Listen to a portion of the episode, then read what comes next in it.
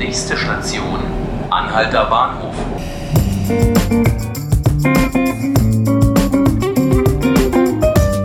Hallo und herzlich willkommen bei 5 Minuten Berlin, dem Tagesspiegel Podcast.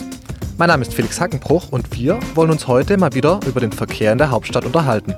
Dass im Verkehr einiges verkehrt läuft und fährt, weiß jeder, der sich regelmäßig vor die Haustür gewagt hat. Angesichts der wachsenden Stadt wird der tägliche Wahnsinn auf Berlins Straßen immer größer. Radfahrer ärgern sich über LKWs, Autofahrer ärgern sich über Rollerfahrer, Fußgänger ärgern sich über Radfahrer und alle ärgern sich über Bierbikes und Pferdekutschen. Doch leider bleibt das nicht nur beim Ärgern. Berlins Verkehr ist gefährlich und kostet Leben. Allein 45 im Jahr 2018. Einmal im Jahr kann man das Gefühl, dass der Kampf auf der Straße zunimmt, auch in Zahlen belegen. Und zwar dann, wenn die Polizeipräsidentin und der Innensenator vor die Presse treten und die Verkehrsunfallbilanz vorstellen. Am Montag war es nun wieder soweit und Barbara Slowik und Andreas Geisel haben eben jene Verkehrsunfallbilanz von 2018 vorgestellt. Bei mir im Studio ist jetzt Ann-Kathrin Hipp, die als Redakteurin beim Tagesspiegel Newsletter Checkpoint regelmäßig von Lesern Geschichten über Gefahren auf Berlins Straßen hört. Ann-Kathrin, schön, dass du hier bist. Ja, hallo. Ann-Kathrin, du kennst die Zahlen aus der neuen Verkehrsunfallbilanz. 45 Tote gab es 2018.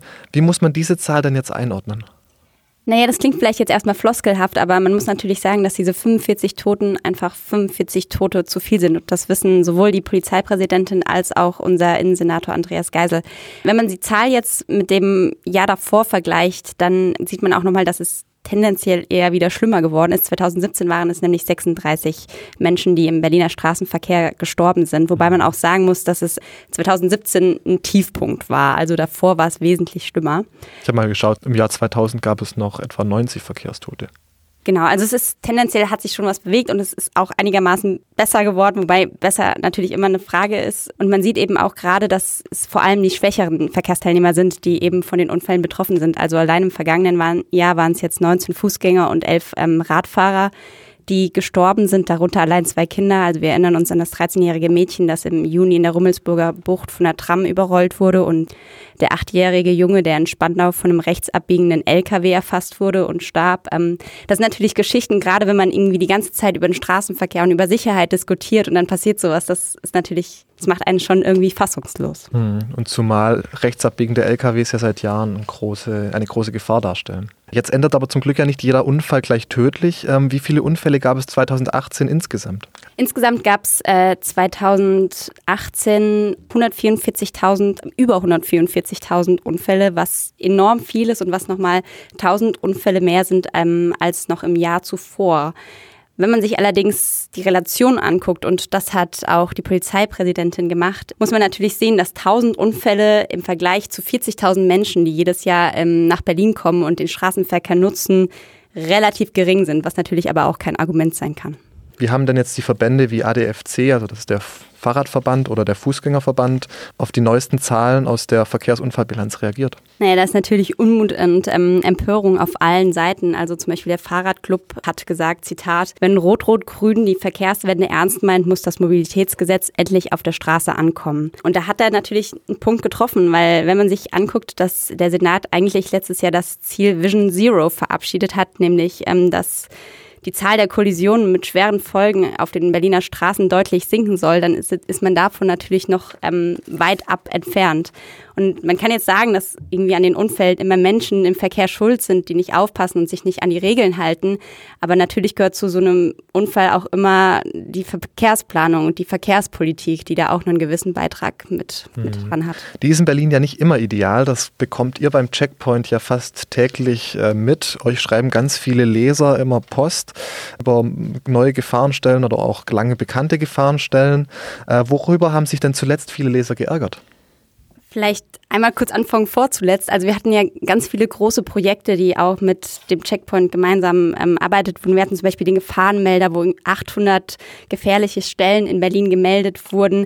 Da waren unter anderem zugepackte Radwege, da waren irgendwie, da waren rasende Autos, da waren LKWs, die zu knapp vorbeifahren. Wir hatten dann auch den Radmesser ins Leben gerufen mhm. von unserem Datenteam, die ein extra Gerät entwickelt haben und festgestellt haben, dass der Abstand beim Überholen von Radfahrenden häufig viel zu gering ist.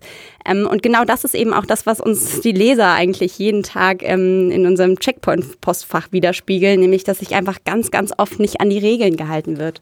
Und ähm, ein Fall, der jetzt wieder für, für große, große Empörung und für viel, viel Ärgernis gesorgt hat, war der Unfall am Alexanderplatz in diesem Jahr, in dem eine abbiegende, ein abbiegender Lkw-Fahrer eine 37-jährige Radfahrerin überrollt hat.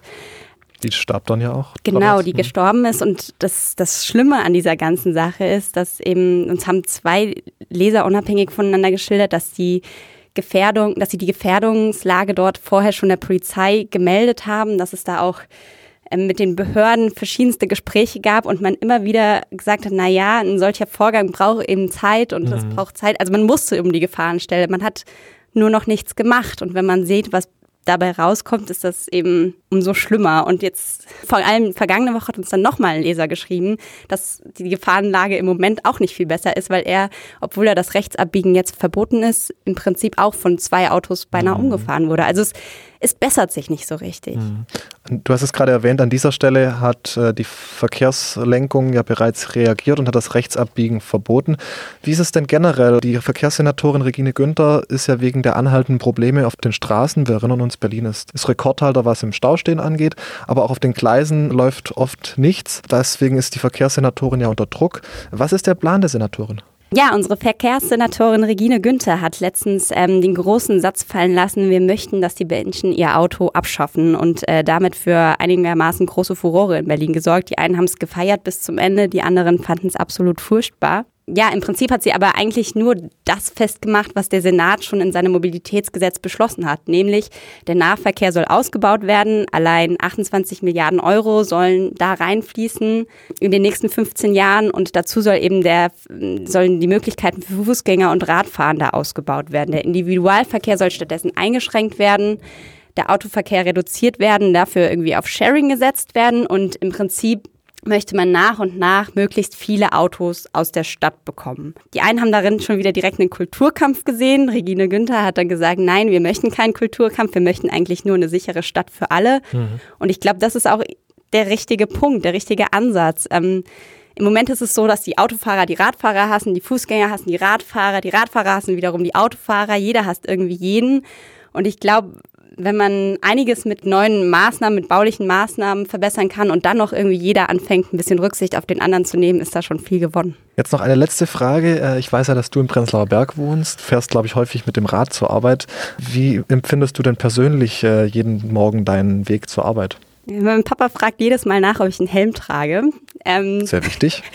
Ja, also es ist kein Spaß. Also man ärgert sich über die gerade Leipziger Straße, ähm, wo es keinen richtigen Fahrradweg gibt, wo man eigentlich irgendwie sich an den Autos vorbei schafft und dann wird super schnell und ähm, mit einem Abstand von ein paar Zentimetern überholt. Dann sind die Fahrradwege, wenn es mal einen gibt, irgendwie zugeparkt und man muss außen rumfahren. Also es ist natürlich kein Vergnügen und ähm, das merkt man jeden Tag und jeden Tag ärgert man sich und dann liest man die Leser der anderen Leute oder guckt auf Twitter und sieht den anderen Leuten geht's genauso und fragt sich, wann wird's besser? Dann Kathrin, vielen Dank für deine ruhigen Einschätzungen vom wilden Straßenverkehr in Berlin. Gerne. Und das war's an dieser Stelle auch schon wieder von 5 Minuten Berlin, dem Tagesspiegel Podcast.